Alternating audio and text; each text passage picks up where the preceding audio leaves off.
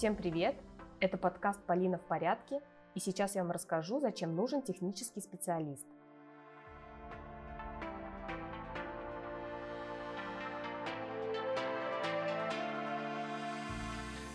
На начальном этапе создания онлайн-продукта эксперт может справляться со всеми задачами самостоятельно.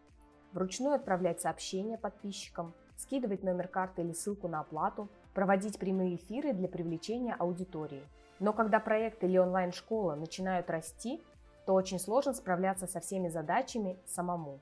Я как технический специалист помогаю освободить время и не заниматься технической стороной проекта.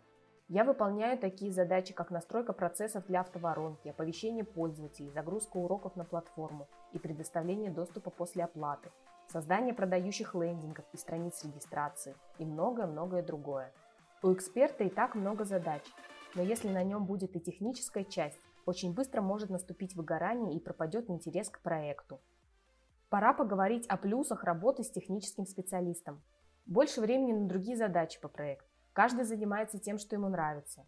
Голова не занята мыслями, как что настроить. Больше возможностей реализовать идеи. Технический специалист может подсказать несколько вариантов реализации идей и предложить свои. Автоматизировать большее количество процессов и вследствие чего увеличить свой доход. Но есть и минусы, если их можно так назвать. Эксперту необходимо уметь делегировать, возможен человеческий фактор, и надо найти человека, с которым комфортно работать. Технический специалист как правая рука в проекте. Если вы хотите роста для своего проекта или онлайн-школы, больше времени уделять качеству продукта и, конечно, не забывать отдыхать, то вам просто необходим технический специалист.